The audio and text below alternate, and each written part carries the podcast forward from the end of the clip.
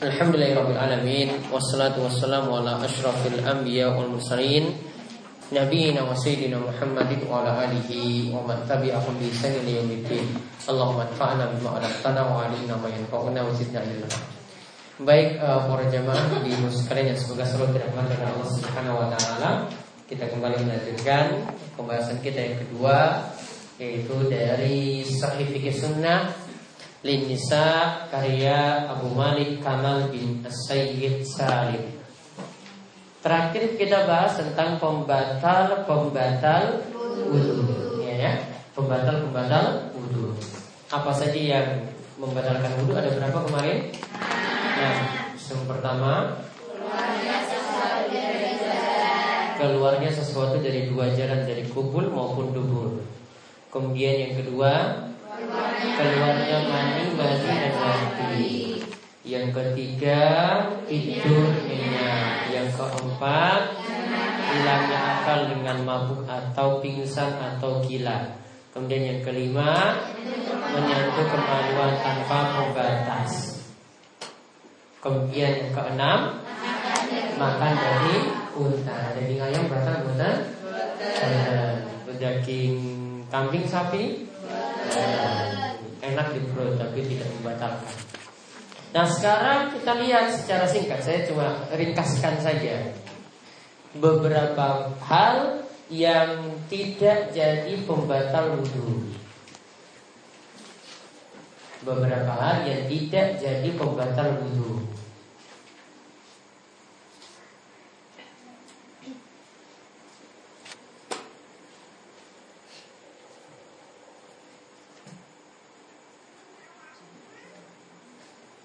Yang pertama yang tidak jadi pendapat eh, pembatal wudhu menyentuh lawan jenis tanpa pembatas. Ini tidak membatalkan wudhu. Ini pendapat yang lebih tepat. Ya, jadi sama tadi menyentuh lawan jenis ini tanpa pembatas. Ini tidak termasuk pembatal wudhu. Di antara dalilnya ulama sumun nisa falam tajidu ma'an fatayammamu. Ya, sampai kalian itu menyentuh wanita. Menyentuh wanita dimaksudkan dalam tafsiran tafsiran dari Ibnu Abbas yang dimaksudkan adalah jima. Ya, dimaksudkan oleh Ibnu Abbas, kemudian Ibnu Mas'ud dan Ibnu Umar mereka menafsirkan ayat itu dengan jima. Hubungan intim. Hubungan intim berarti yang membatalkan wudhu. Kalau sekedar menyentuh istri itu tidak membatalkan wudhu. Alasan yang lainnya lagi Nabi Wasallam itu pernah sholat malam. Kemudian Aisyah itu karena rumahnya itu sempit Aisyah itu sempat menyentuh kakinya. Ya Aisyah itu sempat menyentuh kakinya. Di antara yang ada itu misalnya ketika Suatu malam Aisyah itu kehilangan Nabi SAW Dan ketika itu Nabi SAW Itu sholat di masjid. Namun eh, Beliau mungkin sholat Karena masjid dengan rumah itu nyambung Jadi sholatnya itu Kakinya itu sempat disentuh Aisyah Ketika sholatnya di masjid. Berarti dekat sekali dengan masjid. Kakinya disentuh Aisyah Kaki bagian dalamnya. Disentuh Aisyah dan ketika itu Nabi SAW saat sholat itu sholat malam tersebut beliau membaca Allahumma inni a'udzubika biridhaka min sakhatik wa bi mu'afatika min uqubatik wa a'udzubika minka la uhsi sana'an 'alaik anta kama asnaita ala nafsi. Beliau membaca doa itu. Dan yang jadi pendalilan kita Aisyah nyentuh kaki Nabi SAW ketika Nabi sholat. Seandainya wudhunya batal, maka berarti harusnya Nabi SAW batalkan sholat. Namun beliau tetap lanjutkan sholat. Begitu juga dari Aisyah juga Ia ketika itu sholat malam dan rumah Nabi SAW itu sempit. Ini kepala negara tapi rumahnya sempit. Coba gimana mau korupsi Wong rumah saja nggak punya yang luas. Ya ketika itu saat sholat Ya saat mau turun Ya Nabi SAW karena Aisyah itu dibiarkan kakinya selonjor gitu saja. Kemudian ketika mau turun Nabi SAW sentuh kaki Aisyah supaya diangkat Biar beliau bisa sujud Ketika beliau mau bangkit lagi Beliau suruh kaki Aisyah sudah turunkan lagi Ketika mau sujud seperti itu lagi Berarti kan disentuh Ya kan? Berarti disentuh Dari situlah ya jadi pendalilan kenapa menyentuh wanita tidak membatalkan wudhu. Namun kalau menyentuh yang masih punya hubungan mahram juga tidak membatalkan wudhu sama. Dan para ulama katakan kecuali menyentuhnya dengan syahwat.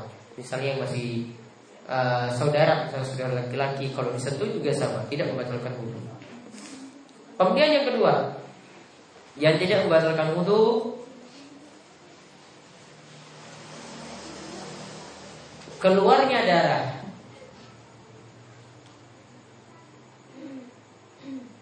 dari tempat yang bukan biasa. Keluarnya darah dari tempat yang bukan biasa. Seperti luka atau karena bukang. Ibu pernah dibukang? Pernah. Oh pernah. Sering. Sering ya, saya belum pernah ya. Sa'unkana qalilan atau kasiran Baik darah yang keluar itu sedikit atau banyak Dilanjutkan Baik darah yang keluar sedikit atau banyak.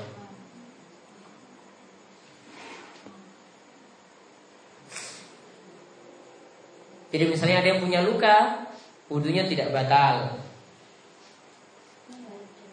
Ya, jadi kalau ada yang punya luka Berarti wudhunya tidak batal. Kemudian itu tadi yang ketiga muntah.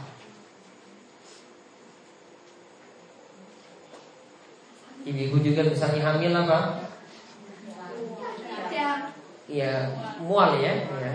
Mual juga itu tidak termasuk. Itu tidak membatalkan wudhu. Jadi yang ketiga muntah dan semisalnya.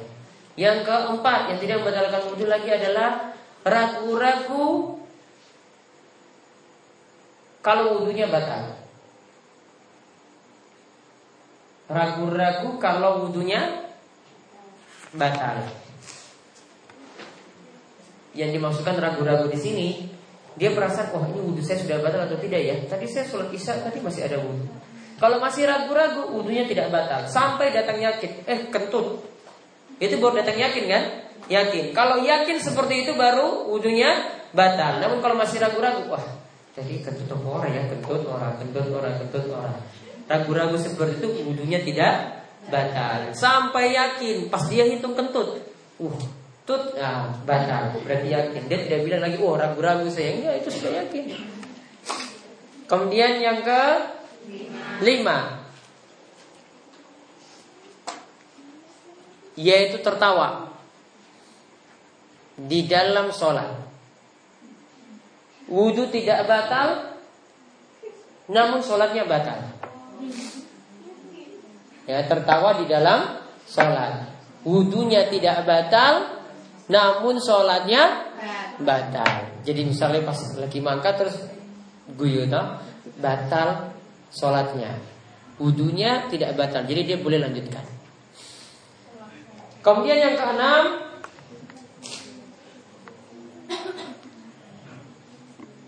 Yang keenam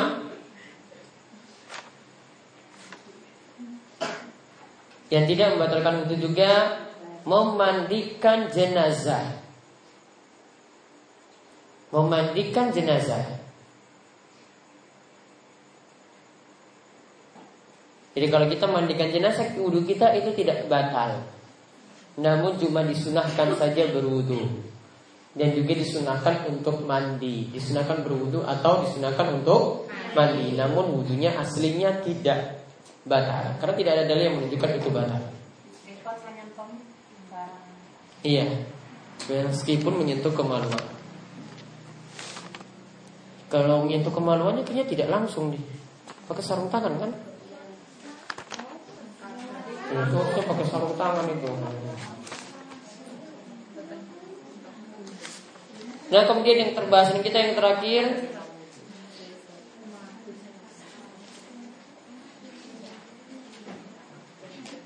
Sekarang amalan yang wajib untuk berwudu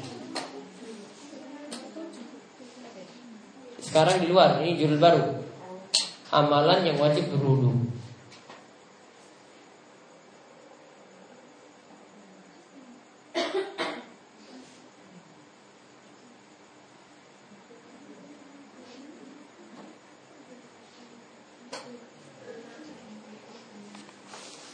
Yaitu yang pertama Yang wajib ada wudhu Tawaf keliling Ka'bah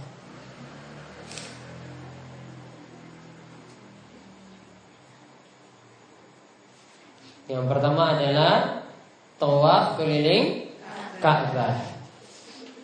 Ini wajib berwudhu Yang kedua Menyentuh mushaf Al-Quran.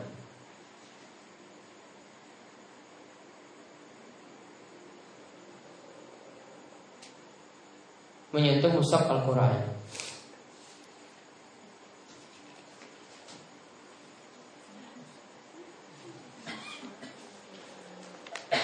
Menurut pendapat yang tepat tetap ada wudhu. Ya, jadi kalau menyentuhnya, terutama sih tadi saya katakan mushaf, berarti yang bukan mushaf tidak termasuk. Mushaf itu maksudnya yang tulisan Arab murni. Kalau ada terjemahannya tidak masalah. Namun kalau yang tulisan Arab murni ketika menyentuhnya harus dengan berwudu. Ya, kalau menyentuhnya harus dengan berwudu. Ya, insya Allah nanti pada pertemuan berikutnya baru kita lanjut dengan hal-hal yang disunahkan ketika berwudu, hal-hal yang disunahkan untuk berwudu. Yang kita bahas, monggo jika ada pertanyaan.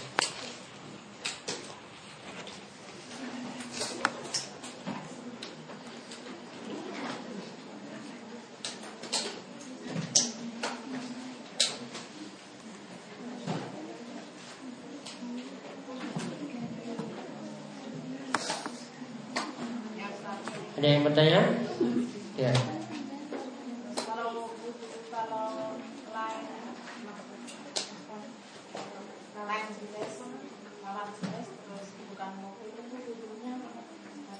Tidak batal Menyentuh lawan jenis yang bukan mahram Tidak membatalkan wudhu Namun menyentuhnya Kalau dengan sengaja berdosa Ya, karena tidak boleh menyentuh yang lawan jenis. Nabi SAW katakan lebih baik tanganmu itu ditusuk jarum dari besi daripada menyentuh wanita yang tidak halal bagimu. Menyentuhnya ada hukum tersendiri namun untuk masalah batalnya wudhu tidak batal. Ada lagi? Ya.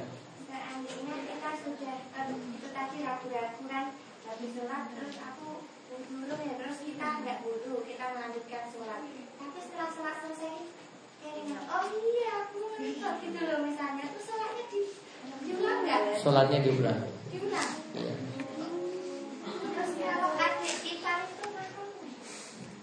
Ada ipar Nabi SAW katakan Alhamdu al-maut. Yang namanya Orang yang punya hubungan keluarga dengan suami Itu al-maut, bahaya. Maka dengan ipar sendiri perlu hati-hati. Dia cuma mahram Yang sifatnya muakkad Yaitu cuma mahram sementara. Artinya kalau uh, cerai ya boleh lagi menikah dengan saudaranya.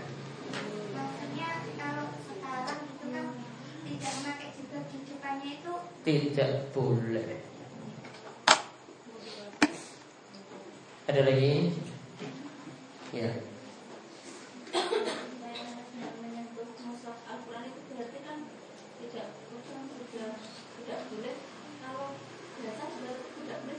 boleh dibaca, tidak boleh dipegang. Boleh. Jadi misalnya ibu-ibu dalam keadaan haid, ya kemudian lihat temannya buka Al-Quran kemudian baca, ya kita tidak sentuh boleh. Namun kalau sentuh tidak boleh. Baca terjemahan itu lebih aman.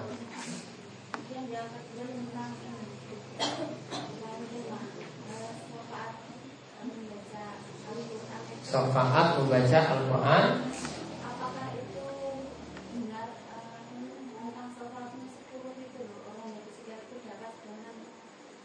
itu bagi penghafal Al-Quran. Bisa mencapai 10 orang. Yang menghafalkan Al-Quran. Semuanya.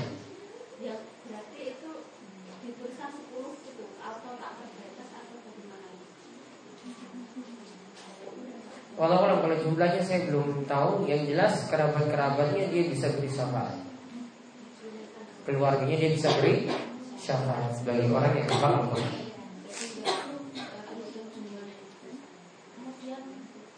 jenazah itu kadang mau di jalan itu pas mergoki itu pas mau di berangkatan itu suruh berhenti. Dulu itu memang hanya sekedar untuk menghormati sekedar untuk menghormati.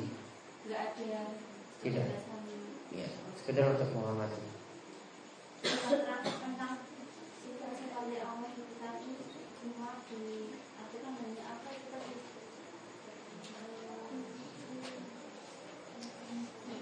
Asomat as-somad kemudian di pelajaran-pelajaran anak-anak itu kan dari sekolah itu kan ada kapal kapal itu itu apakah termasuk atau Eh, ada sifat berapa? Jumlahnya berapa sifatnya? Namanya 13 apa sifatnya 13 namanya itu ada sembilan. Ada nama sifatnya ada 13 saja yang yang dinasti terus Wadania kan itu di SDFD itu kan juga di ini apakah itu masuk yang asomat itu Asoma tidak masuk menurut pemahaman pelajaran sekolah.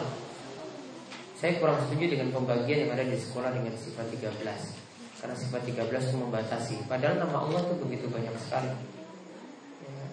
Dari sisi nama, dari sisi sifat-sifat Allah banyak. Mereka tidak menyebutkan sifat Allah misalnya Allah memiliki tangan, Allah memiliki wajah Allah itu kekal. Itu tidak disebutkan di situ Sebagian sifat-sifat tidak disebutkan. Itu paham dari Asy'ariyah. Asy'ariyah itu cuma menetapkan nama Dan menolak sebagian sifat Allah.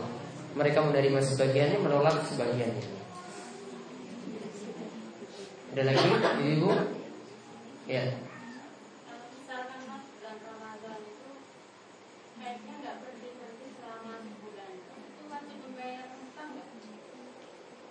Itu benar-benar haid Atau darah darah tapi istihadah Kebiasaannya apa? Kebiasaannya berapa hari?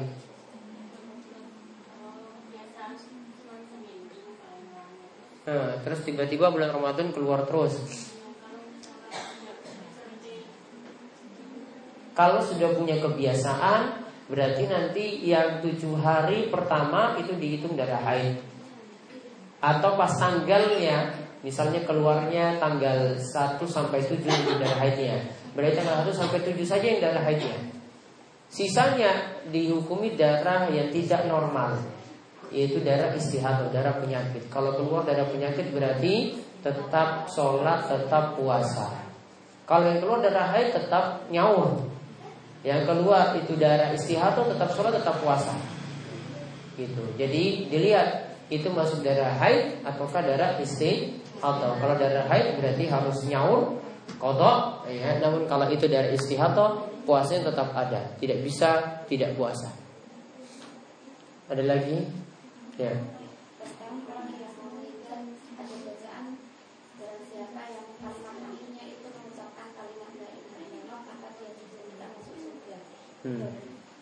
orang Kalau orang yang tidak pernah sholat mustahil dia ucapkan di akhir hidupnya. Ada. Tidak manfaat kalimatnya. Tidak manfaat. Tidak menjamin. Karena dia meninggalkan rukun Islam yang penting. Tidak menjamin. Namun rata-rata orang yang tidak sholat tidak mungkin ucapkan di akhir hidupnya. Tidak mungkin mengucapkan la ilaha illallah di akhir hidup. Ada lagi? Ya. Kalau kita kan sholat di kendaraan itu biasanya tidak menghadap kiblat. Terus kita itu sholatnya itu mengikuti arah bis saja atau membalikkan badan untuk menghadap kiblat. Asalnya itu sholat wajib atau sholat sunnah? Sholat wajib. Sholat wajib itu aslinya turun dari kendaraan. Namun kalau tidak bisa ya dia sholat di kendaraan. Kalau tidak bisa mengarah ke arah kiblat berarti dia gugur mengarah ke arah kiblat dan dia lakukan sesuai dengan kemampuannya duduk dan di arah mana pun. Namun kalau bisa turun tetap dia kerjakan sholat ketika dia turun. Itu asal untuk sholat wajib. Ada lagi? Ya, belum ini. Wa huwa aina ma kuntum. Di mana pun kamu berada Allah selalu bersamamu. Iya.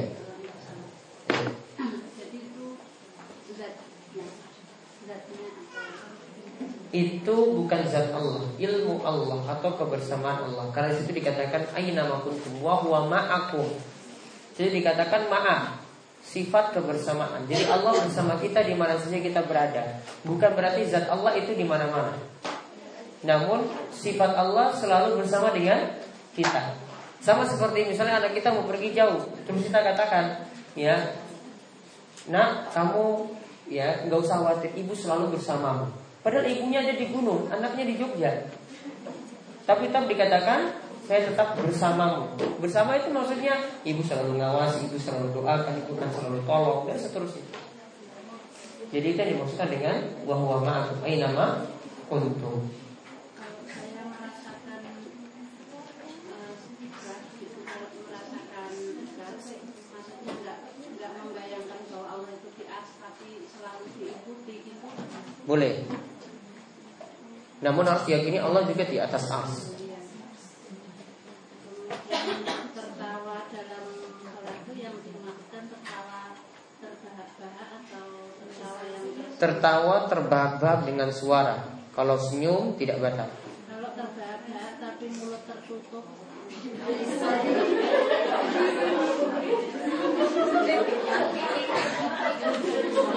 Ada suara batal. jadi imami salah gitu yang diimami ketawa tapi tertutup yang imami ikut tertawa Pokoknya ada suara batal. diulang berarti ya Diulang. Yang tadi wa wa ma aku main nama kuntum jangan lihat ayat itu saja lihat ayat sebelumnya. Itu satu ayat Allah katakan wallazi khalaqas samawati wal arda fi sittati ayyamin tsumma stawa 'alal arsy. Allah itu menciptakan langit dan bumi dan fi sittati ayyam dalam enam hari kemudian summa stawa 'alal arsy. Allah menetap di atas arsy. Dan di akhir baru disebut bahwa ma'akum aina ma kuntum. Berarti zat Allah tetap di atas. Namun sifat kebersamaannya yang ada di mana-mana. Jadi tidak bertentangan satu ayat itu. Karena itu diterjelaskan satu ayat. Jadi tidak bisa dipertentangkan antara kebersamaan Allah dengan zat Allah. Zat Allah tetap di atas ars.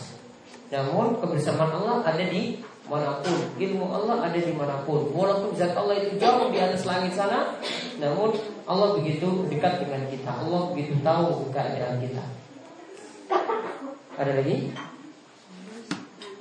saya tentang kebahagiaan saya yang saya ceritakan itu eh, eh, menerima satu baju itu rasanya itu melebihi dari seribu baju gitu bahagianya gitu ya kemudian kalau menerima apa itu bebek goreng gitu ya satu bebek itu nilainya itu kan dari kawan ini yang pak ini melebihi seribu itu ya sampai sampai eh, Nggak bisa tidur. Se- eh, bukan itu ingat eh, rasa syukur apa eh, ingat karunia Allah itu walaupun kalau dilihat segitu tapi rasanya dari sisi karunia sebegitu dahsyat sampai sering apa yang kita tidak punya misalnya uang itu nggak kepikir gitu loh. Eh, tahu-tahu pergi ke mana eh, mera- merasa sudah bawa uang ternyata tidak bawa uang saking bahagia. Ini termasuk apa ini kalau seperti ini termasuk ini rasa syukur atau termasuk kelainan gitu loh. Nah, ini sampai pernah pernah gitu loh. Sampai sampai sampai di Wonosari gitu bu ini ini uang ibu terus kembalikan lima ribu gitu. Saya bolak balik pas sampai di Wonosari itu ternyata saya nggak bawa uang. Perasaan saya itu saya itu kaya dan bawa uang gitu. Ternyata nggak bawa uang gitu. Sampai sampai nggak kepikiran gitu loh. Saking saking banyaknya karunia seperti tadi mengingat satu bebek bebek bebek. Bukan bukan ingat ini tapi ingat ke sang pemberinya. Normal enggak Ya normal saja bu, itu namanya bersyukur. Sampai lupa daratan bersyukur. Nah kalau di kalau jatuh tempo utang itu baru diingatkan sama ini. Iya. Bu besok dua hari lagi harus bayar. Nah itu baru bergerak. Oh iya berarti masih punya manusia. Kalau enggak ya sepertinya enggak punya.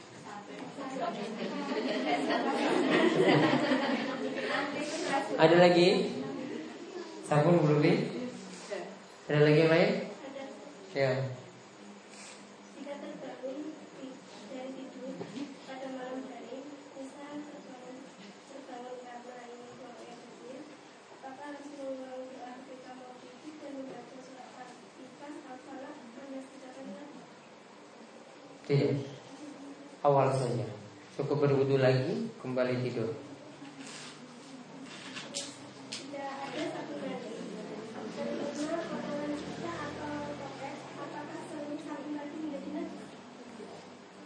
Kena kotoran becak, terus ke sabun mandi. Kena sabun mandi. Cukup bagian yang kena saja yang dibersihkan. Maka sabunnya boleh digunakan. Yang kena itu yang dihilangkan sudah. Setelah itu boleh digunakan. Ada lagi yang lain? Bangun? Belum? Yang lain? Ya, baik. Ini ada pertanyaan Bagaimana pandangan Islam jika Muslim bersahabat dengan Muslim? Tidak boleh